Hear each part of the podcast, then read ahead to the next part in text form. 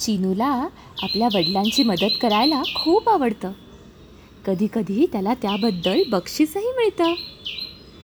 गोष्टीचं नाव आहे भंगारवाला. ही गोष्ट लिहिली आहे श्रीदला स्वामींनी आणि तिचा मराठी अनुवाद केला आहे स्मिता कोलटकरांनी. शाळा सुटण्यासाठी आता पाचच मिनटं बाकी होती. पण चिनू काही आता तिथे थांबू शकत नव्हता.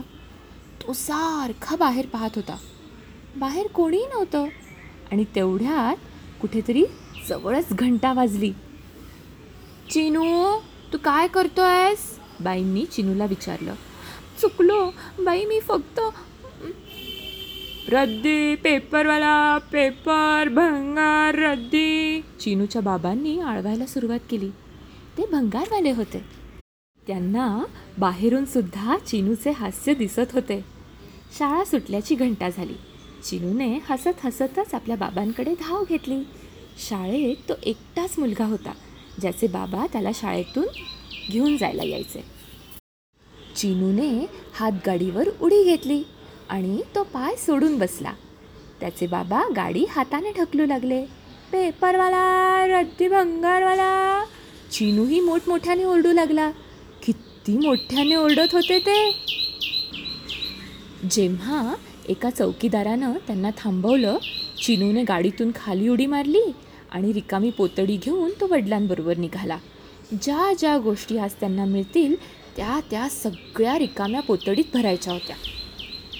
या घरातून वर्तमानपत्र त्या घरातून वर्तमानपत्र आणि मासिकं. तळमजल्यावरील घरातून वर्तमानपत्र मासिकं आणि रिकाम्या बाटल्या. चिनू आणखी एक रिकामी थैली आणायला गाडीकडे धावला. ते आता लिफ्टमधून वर चालले होते.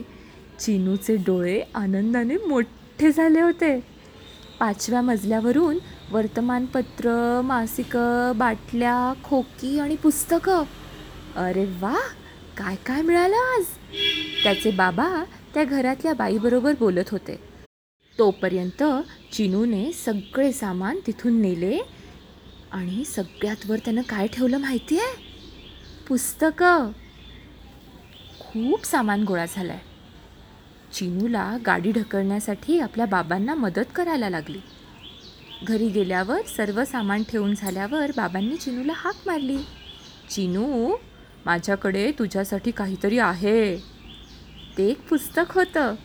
चिनू तेच पुस्तक दुपारभर आशाभूतपणे पाहत होता.